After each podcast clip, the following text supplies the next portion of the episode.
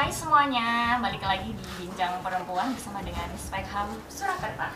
Nah, uh, hari ini senang banget akhirnya kita bisa ketemu lagi di uh, sesi yang kedua. Ada yang spesial hari ini, kenapa? Karena hari ini kita akan bareng-bareng ngobrol Tentunya tentang perempuan dong. Nah, tapi ada yang spesial yaitu kita akan uh, ngobrol terkait dengan Hari Lingkungan uh, Sedunia. Terus hari ini kita akan ngobrol banyak banget ceritanya ini. Nah, tapi yang spesial lagi adalah karena hari ini ada mbak-mbak yang cantik di depan yang menginspirasi banyak perempuan di sini. Hai Mbak, ada Mbak Dewi. Halo Mbak. Halo. Gimana kabarnya? Sehat? Sehat. Yes. Ada Mbak Lisa juga. Hai, Mbak. Hai. Gimana nih Mbak? Ma uh, kabarnya? Sehat-sehat ya? Sehat. Masih kayak worry-worry gitu nggak sih kalau ngomongin situasi saat ini tuh? Kalau Mbak Ya. Lisa gimana Mbak Lisa? Kaku ya, ya lumayan juga sih. Kalau Mbak Dewi gimana sih Mbak kalau nanggapin situasi yang saat ini nih terkait dengan COVID ada ketakutan yang kayak apa yang mungkin bisa berbeda sedikit sama kita? ya harus bertahan hidup ya dengan berbagai cara. Oke, eh, memang harus bertahan hidup ya, gimana pun situasinya saat ini. Nah, ngomong-ngomong tentang hari lingkungan, eh, aku mau tanya sih sebenarnya karena eh, ini pas banget nanti tanggal 5 Juni nih Mbak, kita akan Hmm. eh, rayakan sebagai hari lingkungan sedunia. Hmm. Mbak aku tuh pernah dengar tentang yang namanya ekofeminisme, ekofeminisme ya.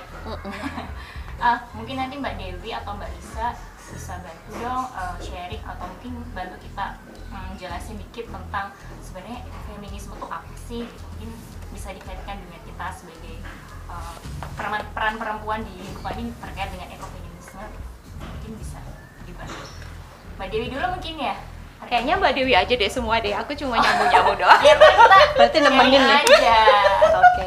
gitu oke monggo Mbak Dewi Ya baik. eh, saya kira ekofeminisme itu eh, bisa dipahami dalam beberapa hal ya, dan dia juga punya dinamika.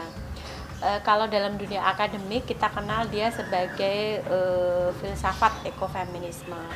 Eh, dia cara memandang eh, apa bumi dengan eh, berbeda.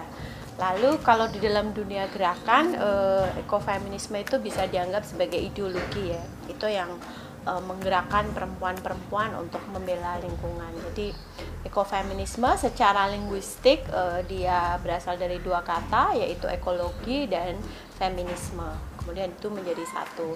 Dia lahir dari eh, gelombang ketiga eh, feminisme dunia. Kita kenal ya ada gelombang pertama yang menuntut hak-hak dasar dalam keluarga, kemudian gelombang kedua menuntut hak-hak dasar terhadap negara, kemudian yang ketiga adalah kesadaran ya tahun 1970 ke sini kesadaran atas eh, bahwa eh, bumi itu setara dengan kita. Karena sebelumnya eh, dalam apa eh, filsafat modern bumi dipandang sebagai eh, apa material. Dia tidak setara dengan manusia. Maka manusia mengelola mengkonservasi gitu ya. Maka dia disebut sebagai environment atau lingkungan. Ya dia hanya lingkungan aja gitu. Kan lingkungan dia di luar kita gitu. Jadi eh, itu itu bukan kita gitu. Tapi kalau ekofeminisme menganggap bumi itu setara dengan kita. Kita menganggap diri kita sebagai salah satu spesies ya. Jadi jadi tidak lagi tidak lagi eh, manusia itu supremasi. Jadi dia ada lingkaran ekologi yang setara. Jadi kita bukan memanage bumi tetapi kita eh, seperti sirkular ya, sirkular setara antara kita dan eh, bumi. Mengapa kok itu dikaitkan dengan perempuan? Karena eh, dari 1970 sampai dengan sekarang banyak sekali gerakan pembelaan lingkungan itu dipelopori oleh perempuan. Gitu. Karena sebelumnya kan dalam Perang Dunia Pertama, Perang Dunia Kedua itu kan laki-laki itu oh, dalam banyak hal terlibat ya dalam acara bunuh-bunuhan ya Perang Dunia Pertama, Kedua, mandi darah gitu kan. Kemudian ketika lingkungan rusak ya oleh Revolusi Hijau, perempuan turun ya perempuan turun eh, turun tangan. Misalnya ya, gerakan ekofeminisme yang terkenal misalnya di India Cipko, Cipko itu memeluk ya, memeluk pohon. Itu diawali dengan ketika 1970 itu ditemukan bibit unggul, ditemukan apa pupuk unggul ya yang ternyata itu justru membunuh bumi secara perlahan gitu. Kita kan sekarang uh, tahu itu ya bedanya telur yang bisa jadi ayam dan telur yang nggak bisa jadi ayam. Kita juga tahu bedanya benih yang bisa jadi benih lagi dan benih yang udah pokoknya dia kita harus beli dia uh, jadi padi, habis itu dia nggak bisa lagi. Itu di India uh, banyak sekali para petani di tahun 90-an itu 1970 80 tuh bunuh diri karena mereka tidak kuat membeli benih lewat membeli benih. Maka eh, pada sebelumnya pertanian itu kan deder benih sendiri. Lalu akhirnya terjadi pembunuhan bunuh diri massal. Kemudian sejak saat itulah mereka uh, berusaha melindungi lingkungan. Itu itu salah satu yang terkenal. Tetapi di banyak negara belahan lain dan juga di Indonesia itu banyak sekali ya. Misalnya Kendeng, kemudian di mama-mama di Papua, kemudian mama-mama di Indonesia Timur, kemudian para perempuan adat di apa di Sumatera, di Kalimantan ya, uh, di Jawa juga ya. Seperti kita lihat uh, apa ibu-ibu kendang. Jadi itu ya, ekofeminisme itu apa sih? Pertama dia adalah sebuah filsafat, dia berperan dalam uh, teori ya, uh, alat analisis kita untuk membedah itu. Kemudian yang kedua dia bisa berperan sebagai ideologi gerakan. Lalu apakah ekofeminisme itu dikenal sebagai kata-kata yaitu sebagai kata-kata lahir di Prancis ya oleh Rutter uh, uh, ekofeminisme tetapi kalau kita ke para, para perempuan adat mungkin mereka tidak tahu kata-kata itu tetapi telah mempraktekkan itu. Jadi kita bisa membedakan ya antara kata-kata dan uh, apa roh dari kata tersebut. Begitu. Terus mbak tadi kan uh, bilangnya bahwa banyak uh, kenapa dihubungkan dengan perempuan mm-hmm. karena perempuan ternyata banyak yang mm-hmm. kemudian uh, semacam kayak memperjuangkan mm-hmm. uh, apa namanya bumi itu sendiri kesetaraan bumi itu sendiri tapi kan sebenarnya kalau kita lihat kan uh, revolusi hijau terusnya mm-hmm. kemudian ada uh, revolusi industri itu kan banyak perempuan-perempuan mm-hmm. yang menjadi korban mm-hmm. nah gitu kayaknya uh, terus apa sih sebenarnya yang mendasari kemudian akhirnya perempuan uh, uh, mau berjuang untuk mempertahankan ya. uh, bumi itu sendiri. Iya, oke okay, baik. Sebenarnya di dalam ekofeminisme sebagai sebuah gerakan itu juga ada dinamika. Ada uh, banyak perempuan yang tidak setuju kalau oh aktivis membela lingkungan itu hanya perempuan. Hmm. Ada laki-laki kok. Itu itu ada satu aliran tersendiri. Kemudian ada aliran juga di dalam ekofeminisme bahwa hanya perempuan aja kok yang mampu membela lingkungan gitu. Kenapa? Karena perempuan mengandung, perempuan melahirkan, perempuan menyusui. Itu ada juga aliran seperti itu dan itu disanggah. Kan ada juga ibu kandung yang melahirkan anaknya lalu anaknya dicekik. Lalu anaknya dibunuh atau anaknya ditelantarkan atau anaknya mendapatkan kekerasan psikologis. Jadi apa glorifikasi ibu itu juga sebenarnya bisa di, dimentahkan juga dalam narasi tertentu. Maka memang e, gerakan feminisme secara global itu juga penuh dinamika. Gerakan ekofeminisme secara global pun juga ada dinamika ada beberapa cabang gitu, ada beberapa cabang. Tapi saya kira e, apa ketika kita mempelajari satu konteks tertentu uh, tidak semua teori itu bisa diaplikasikan. Bisa jadi konteks tertentu itu akan melahirkan teori tersendiri. Misalnya kasus kendeng gitu. Kasus kendeng kan uh, apa masyarakat adat sedulur sikep yang membela pegunungan kendeng kan nggak hanya ibu-ibu, hmm. tapi juga bapak-bapak seperti apa uh, Mas Gunritno ya, kemudian saudara-saudaranya Mas Gunarto gitu, Pak Herno Joyo dan lain-lain itu kan banyak sekali para laki-laki yang membela lingkungan. Jadi saya kira tergantung uh, konteksnya berarti kalau kita ngomong ekofeminisme tidak hmm. hanya terkotak perempuan saja yeah. yang kemudian iya. merawat yeah. lingkungan yeah. itu yeah. Yeah. terus ini mbak uh, aku pernah baca itu uh, katanya nih hmm. perempuan-perempuan kota terutama teman-teman remaja kota itu akan sangat susah kalau kita ngomong ekofeminisme yeah. pada mereka yeah. karena mereka seperti tidak punya keterkaitan yeah. terhadap alam, mereka terbiasa hidup dengan lingkungan yang uh, tidak ada alam di sekitar mereka. Itu gimana, Mbak? Uh, ya memang kalau uh, apa kita melihat uh, ses, apa individu berdasarkan lokasi geografis ya, misalnya seseorang di kota, seseorang di desa kita bisa membedakannya. Tetapi kita juga harus menyadari pada lapis kedua yang disebut sebagai deep structure ya ala we cannot judge uh, the book by its cover gitu ya belum tentu juga karena remaja milenial yang berada di kota bisa jadi uh, mereka lebih green lebih hijau daripada pemuda dan pemudi di desa gitu. Karena kalau kita ke desa mungkin mereka nggak paham ekofeminisme ya. Mereka nggak paham tentang lingkungan. Bisa jadi mereka juga uh, buang plastik sembarangan gitu. Sementara remaja di kota mereka sudah mulai bikin hidroponik, mereka sudah mulai yoga, mereka sudah mulai membeli e, dengan etik gitu. Mereka bahkan memutuskan menjadi vegan karena peduli gitu. Memang e, lokasi saya di desa atau lokasi saya di kota itu e, apa bisa membedakan, tetapi itu tidak bisa menjadi e, penanda utama bahwa oh kalau lu di desa berarti lu ngelindungin lingkungan kalau lu di kota berarti lu nggak ngelindungin lingkungan tidak sesederhana itu kita perlu mengajak dia berdiskusi kita perlu tahu apa isi kepalanya kita perlu tahu juga perilakunya. Karena banyak juga yang kepalanya itu ekologis tapi perilakunya enggak. Gitu perilakunya enggak. Gitu jadi ini apa filosofinya dia dapat tapi praksisnya enggak gitu. Ya jadi apa tidak sesederhana itu. Uh, lebih sulit mana mbak mm-hmm. ngomongin uh, atau enggak tantangan tantangan yang paling berat antara mm-hmm. kita mau ngomongin rohnya mm-hmm. atau kita mau ngomongin uh, gerakannya mm-hmm.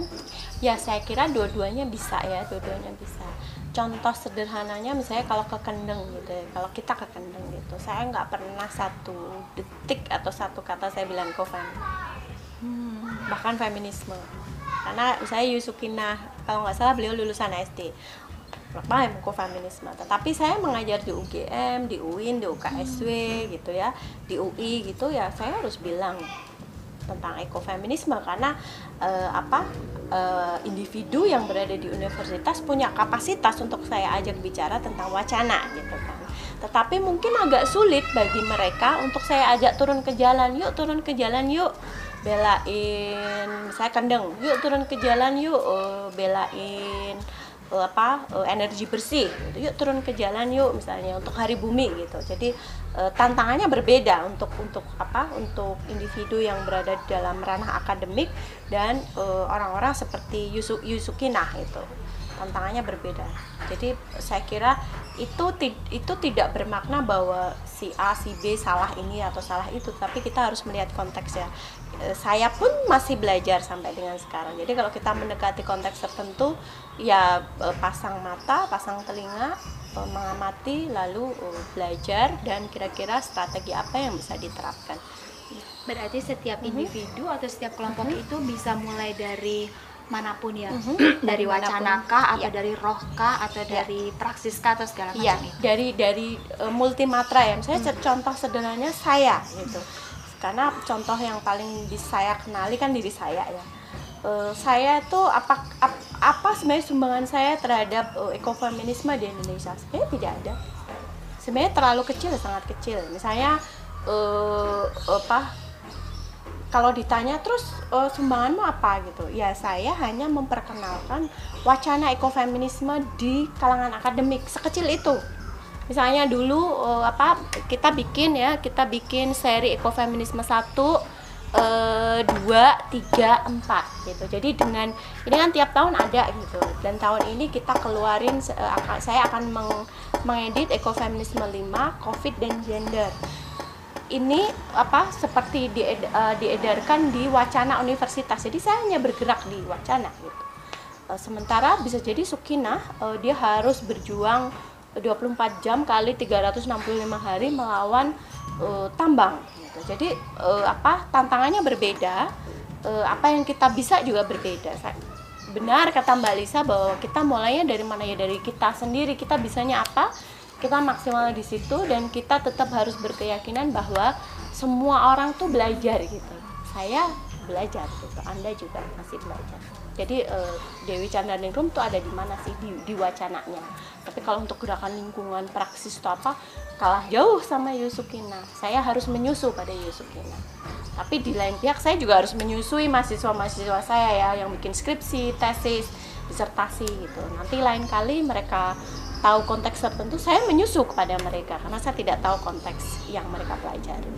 Oke uh, sedikit tips teman-teman. Uh, kalau teman-teman mau pengen tahu apa itu ekofeminisme saya juga mulai mulai belajarnya dari buku ini. Ya ini ini tuh saya bersyukur ini kita mulai tahun 2012 ini semacam kayak jadi kitab gitu kitab sucinya kalau kalau uh, skripsi tesis disertasi di Indonesia riset tentang ekofem. Itu pasti yang dicari ini. Bisa dilihatin nggak sih mbak bukunya? Yang uh, uh, nanti nanti disyutingkan ini kebetulan saya juga melukis. Ini adalah uh, Yupatmi yang meninggal waktu uh, kendeng. Kemudian ini mbak Lisa kalau wah ini covid ya kita pegang-pegang iya. Apa apa ya. Itu Yusuk itu Yusukinah. Jadi saya ngelukis juga. Uh, nanti doakan moga-moga kopi eh Eco Family 5 uh, terbit ya. Nanti bisa disyuting lebih dekat. Uh, satu lagi mbak. Ya uh, apa namanya uh, teman-teman yang kemudian teman-teman perempuan yang kemudian memperjuangkan uh, merawat bumi itu uh, juga menganggap bumi itu adalah sebagai pemberi kehidupan sebagai perempuan juga yang memberikan kehidupan seperti itu. Nah uh, itu gimana mbak? Memahami itu sebagai sebuah roh bahwa kemudian bumi ini itu kan tadi soal mm ngomong kesetaraan yeah. bahwa bumi tidak lagi dianggap yeah. uh, di bawahnya yeah. oleh manusia tapi juga setara dengan manusia. Juga. Kemudian ekofeminisme um, uh, mengatakan bahwa uh, bumi itu juga dia memberikan kehidupan mm. seperti kita para perempuan memberikan kehidupan mm gitu. Nah, itu cara itu kita me, me, me, meresapkan kemudian itu menjadikan sebuah roh mm yang itu itu gimana, Mbak? Uh, saya kira tergantung uh, arena filosofis dan praksis setiap individu. Saya Mas Hafiz, dia pelukis. Dia bisa lewat media lukisan. Ada yang pintar nulis fiksi, puisi, cerpen, novel. Mereka bisa menulis tentang itu. Misalnya Ayu Utami nulis tentang Saman ya. Saman tuh tahun 98. Dia bicara soal sawit di Sumatera. Sekarang kita kerasa kan sawitnya, kebakaran dan lain-lain. Itu dia tulis tahun 98 gitu.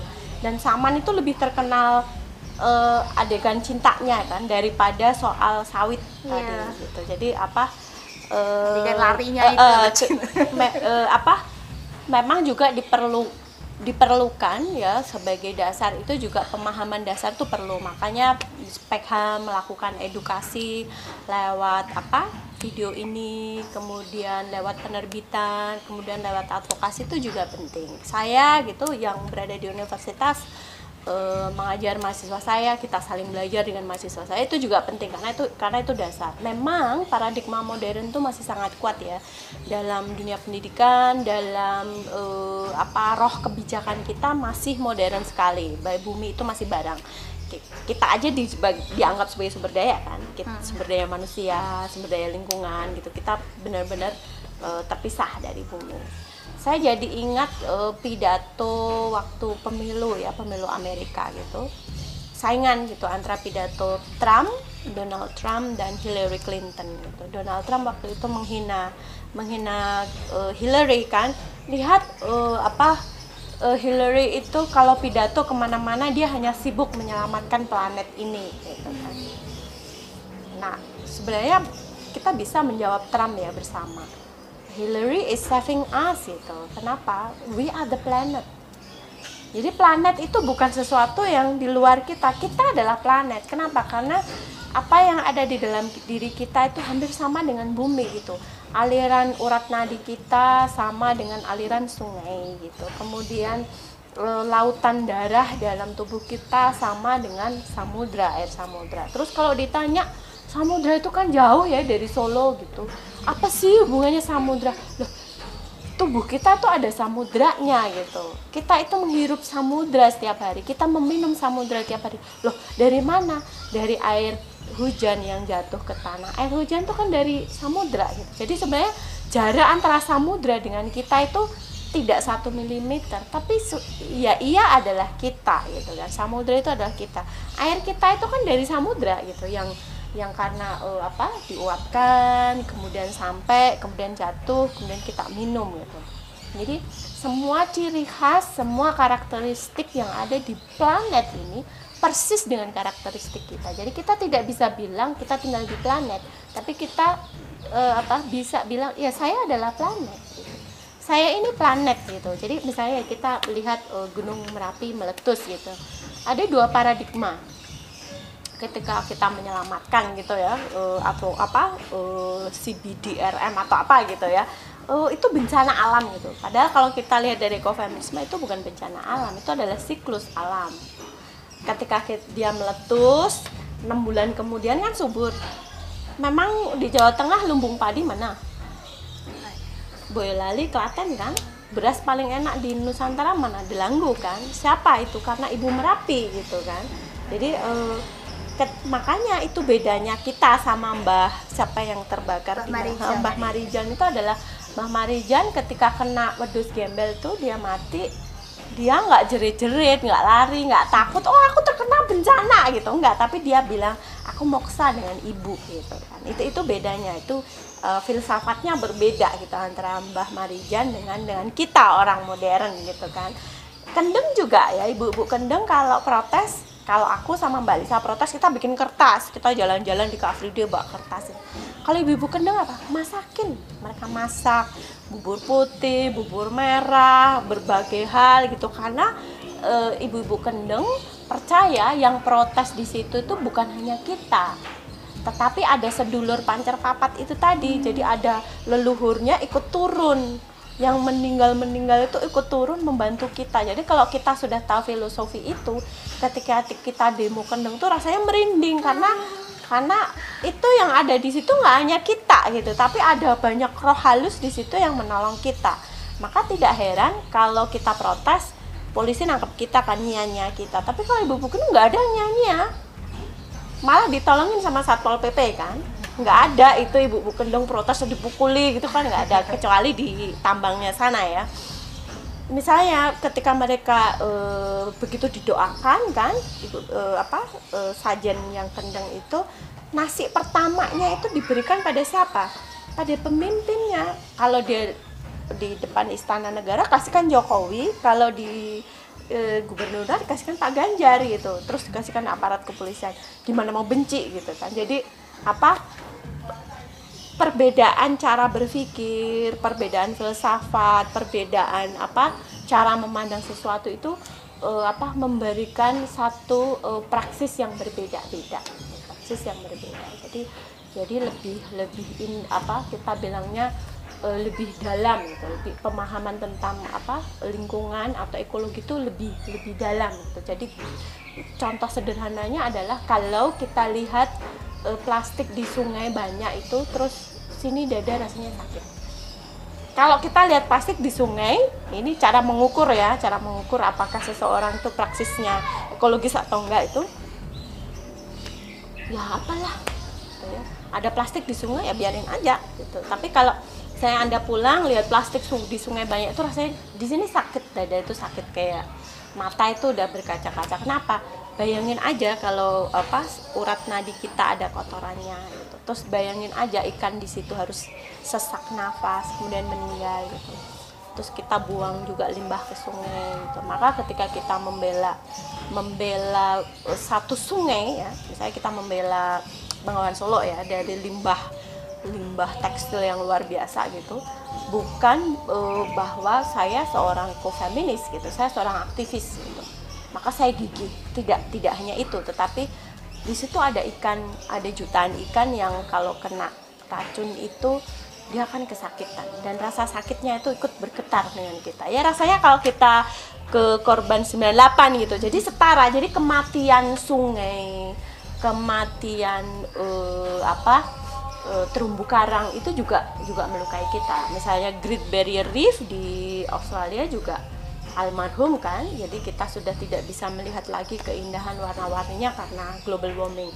Ketika dia dideklarasikan meninggal dalam tanda kutip atau dia sekarat itu kita sedih-sedihnya sama ketika ibu kita meninggal gitu ketika ada gajah di trap ya terus dia sakit terus dia cacat itu sedihnya sama dengan ketik sama dengan ketika anak kita kecelakaan dan jatuh jadi udah apa nyentuhnya itu sampai ke nuraninya jadi salah satu salah satu untuk mengukur gimana sih untuk merohkan itu salah satunya itu Berarti Hari Lingkungan Hidup ini bisa jadi salah satu kesempatan teman-teman untuk mengukur sampai sejauh mana teman-teman punya Iya. rasa, punya roh yang Iya. ada eh, ketika melihat eh, lingkungan di sekitar kita Iya. itu eh, banyak hal yang nggak beres seperti itu. Oke, ada lagi? Uh, Bayu? hmm, berarti intinya tuh kayak kalau kita ngomong ekofeminisme ya mbak. Berarti intinya tuh kita tuh nggak bisa memandang bahwa uh, alam kita planet kita ini ada di bawah kita tapi malah kita tuh kayak ngerasa ya kita ini Dia tuh saudara. mereka, saudara kalau tadi mbak. Ibu gigantik kita kalau saya Nah, nyebut kalau Mbak Dewi tadi bilang kita tuh kayak ya udah kalau ada satu ekosistem yang rusak itu berarti kayak kita rasanya Kehilangan ada besar. kehilangan saudara atau ibu. Gitu dan kita bisa lakukan apa aja yang sederhana. Nggak harus yang besar-besar atau apa yang penting sesuai dengan uh, apa ya kemampuan dan yang penting Ya, didasarkan pada uh, kecintaan dan perspektif kita yang terhadap ekologi. Yes. Oke, uh, Mbak Lisa, ada yang ditanyakan lagi? Eh, tapi kayak kita masih punya pertanyaan soal eh, tadi kan udah ngomong banyak soal perempuan ya. Perempuan tadi juga Mbak Dewi udah pakai shawlnya yang eh, menceri- Udah ada banyak kisah di sini. Iya, ada banyak kisah para perempuan-perempuan pejuang eh, yang merawat bumi. Iya nanti bisa di shoot sendiri. Betul. Terus kita apa nih? Kita mau ngomong apa lagi nih? Kita mau ngomong tentang pokoknya tentang lingkungan dan gimana sih perempuan kita bisa uh, Oh, mungkin ini Eh, sebagai anak-anak eh, anak-anak muda nih, perempuan-perempuan muda nih iya, iya. dengan eh, kapasitasnya, dengan eh, apa namanya apa yang dilakukan masing-masing. Kayaknya secara simpel tuh eh, apa sih yang bisa dilakukan? Apa yang bisa dilakukan dalam hal eh, dalam hal melakukan atau menjalankan eh, atau meresapi eh, perlindungan lingkungan perlindungan lingkungan dan Ya. juga dengan roh ekofeminisme tentunya. Ya, baik. Ya pertama-tama adalah ketika eh, milenial tuh tertarik untuk apa sih ekofeminisme ya baca ya, banyak baca. Saya pun juga masih harus ya sampai saya mati nanti saya harus banyak baca karena saya harus belajar juga karena ada banyak konteks baru, ada teori-teori baru dan di samping membaca ketika anda tertarik untuk menulis menulis saja. Tetapi kalau anda tidak mampu ya berkarya gitu setidaknya ada karya apalah puisi eh, film tari lukisan eh, bahkan eh, aneka cipta kuliner ya kreasi-kreasi kuliner. Karena itu bagian dari ketika kita memasak itu kita bagian dari kita menyatu dengan bumi gitu. Karena kita ambil dari bumi itu kan gratis ya kemudian kita perdagangkan gitu. Eh, kemudian eh, apa eh, yang eh, sederhana yang lain itu ya sangat sederhana banyak ya. Kalau minum habiskan habiskan minumanmu ke mana-mana bawa tumbler sendiri bawa alat eh, makan sendiri. Karena itu juga melindungi kita dari hepatitis ya. Karena sekarang kan eh, banyak virus yang berbahaya gitu. Misalnya covid-19 itu terjadi kan karena kita terlalu dekat dengan eh, satwa liar gitu. Dengan kita memperdagangkan satwa liar, kita menghabiskan hutan itu virus mereka kena kita gitu. padahal kita belum sedia vaksinnya. Jadi sebenarnya COVID-19 itu bencana ciptaan kita juga gitu karena kita terlalu rakus gitu. Kemudian hal sederhana lain misalnya kita eh, mengkonsumsi dengan etik lingkungan, dengan etika lingkungan. Contohnya ya jika beli sesuatu di- dilihat apakah tisu yang saya beli ini dia dari penjahat pembakar hutan eh, Sumatera Kalimantan. Karena ada satu pembuat tisu tertentu yang itu menghabiskan hutan. Lalu eh, konsumsi minyak ya kita lebih bijaksana. Kemudian konsumsi padi juga lebih bijaksana karena padi rakus air. Kita bisa belajar makan umbi-umbian juga gitu. Jadi nasi mungkin sehari sekali mungkin pagi sorenya umbi-umbian. Terus konsumsi roti juga itu bisa eh, tidak apa tidak terlalu banyak juga tetapi kita bisa konsumsi itu. Kemudian kita bisa juga mengukur eh, jejak karbon kita. Jejak karbon tuh maksudnya eh, misalnya saya hari ini makan saya ada dua pilihan menu nih. Hari ini saya masak eh, saya makan ikan patin atau ikan salmon. Kalau ikan salmon tuh jejak karbonnya kan tinggi sekali karena dia harus diimpor dari Norway ke sini dia harus dikapalkan dia harus jadi kar sementara kalau ikan patin lele tinggal ambil di desa. Tapi kalau pengen makan salmon juga nggak apa-apa gitu karena eh, bisa. Tapi tidak kita sadar jejak karbon yang kita tinggalkan. Eh, apa? Kemudian apa? Etika berpakaian berpakaian itu ya misalnya anda punya standar eh, berdasar agama tertentu oke gitu tapi berpakaian dalam standar ekofeminisme juga juga ada gitu. Kita misalnya tidak terlalu sering beli baju gitu karena membuat baju itu apa limbahnya banyak sekali. Kita bisa pakai baju ibu kita kakak kita gitu. Jadi apa eh, ada banyak sekali cara milenial untuk eh, apa melindungi lingkungan. Dan ada satu hal lagi yang milenial mungkin lupa melindungi lingkungan itu juga harus eh, setara dengan menyehatkan tubuh kita. Ah, karena banyak sekali aktivis lingkungan yang dia justru ngerusak tubuhnya gitu. Misalnya konsumsi gula tanpa batas ya. Konsumsi gorengan tanpa batas kemudian begadang tanpa batas konsumsi alkohol tanpa batas. Ya kita kalau kita cinta lingkungan kita juga harus cinta tubuh kita gitu. Kita juga harus rajin olahraga kita juga harus eh, makan makanan bergizi gitu. Kita juga harus minum banyak. Terus kita juga tidak manut pada etika eh, tubuh tertentu yang berbahaya. Misalnya terlalu kurus ya terus atau terlalu gemuk gitu. Yang penting kita sehat gitu ya. Eh, gemuk sekali itu juga berbahaya kurus sekali juga berbahaya dan ap- apa semua yang ada di iklan itu sebenarnya sedang tidak mencintai kita. Jadi kita apa karena banyak milenial yang percaya ya oh ini iklan kosmetik ini tuh mau bikin aku cantik gitu. Padahal cantik itu awalnya dari dapur ya. Mau bikin putih kasih jeruk nipis ya. Mau bikin bau nggak apel ya minum kunir misalnya. Jadi jadi tidak tergantung apa-apa harus beli. Karena eh, kecantikan berawal dari dapur kesehatan juga berawal dari dapur. Saya kira milenial sekarang dengan adanya covid-19 lebih suka ada di dapur ya seperti saya. Jadi ada ada ada ada dua aksis ya tubuh kita dan juga lingkungan sekitar. Itu harus kita cintai bersamaan. Wow. Banyak tips ya? Banyak, banyak banyak banget. Nanti bisa di google oke oke oke. Cukup deh ya. Oke gitu deh. Udah banyak banget sih tadi tipsnya. iya sampai bingung kita. Terus soal dari mana dulu ya? Ah, soal standar kecantikan. Standar kecantikan ya yang bukan yang kita lihat di iklan-iklan ya. Kecantikan tuh ya kita harus sehat gitu. Kita ikut demo bela lingkungan tuh cantik gitu. Terus cantikan itu bukan makeup tebal atau wajah kita jadi putih gitu. Ya wajah terlalu putih nggak cantik menurut saya ya kalau Asia. Ya agak coklatnya dikit gitu. Jadi apa mau putih coklat apa asal kulit sehat saya kira dia cantik ya bawaan dari lahir kayak apa kita ri- kita rawat tidak didikte oleh iklan Iklan. hati Jangan termakan iklan. Oke. Ada lagi? Ada lagi nggak mbak ya?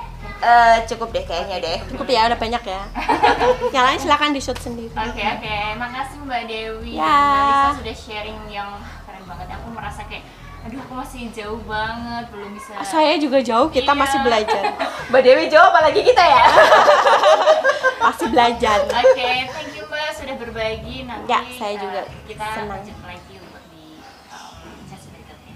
ya Thank you semuanya. Dah. Dadah. Ya, Oke, habis di Pak. kamera. yang yang itu itu tinggal kamu enggak Iya Mbak, gimana Mbak? yang lainnya syuting sendiri tak udah udah udah ya maksudnya kalau mau lukisan bisa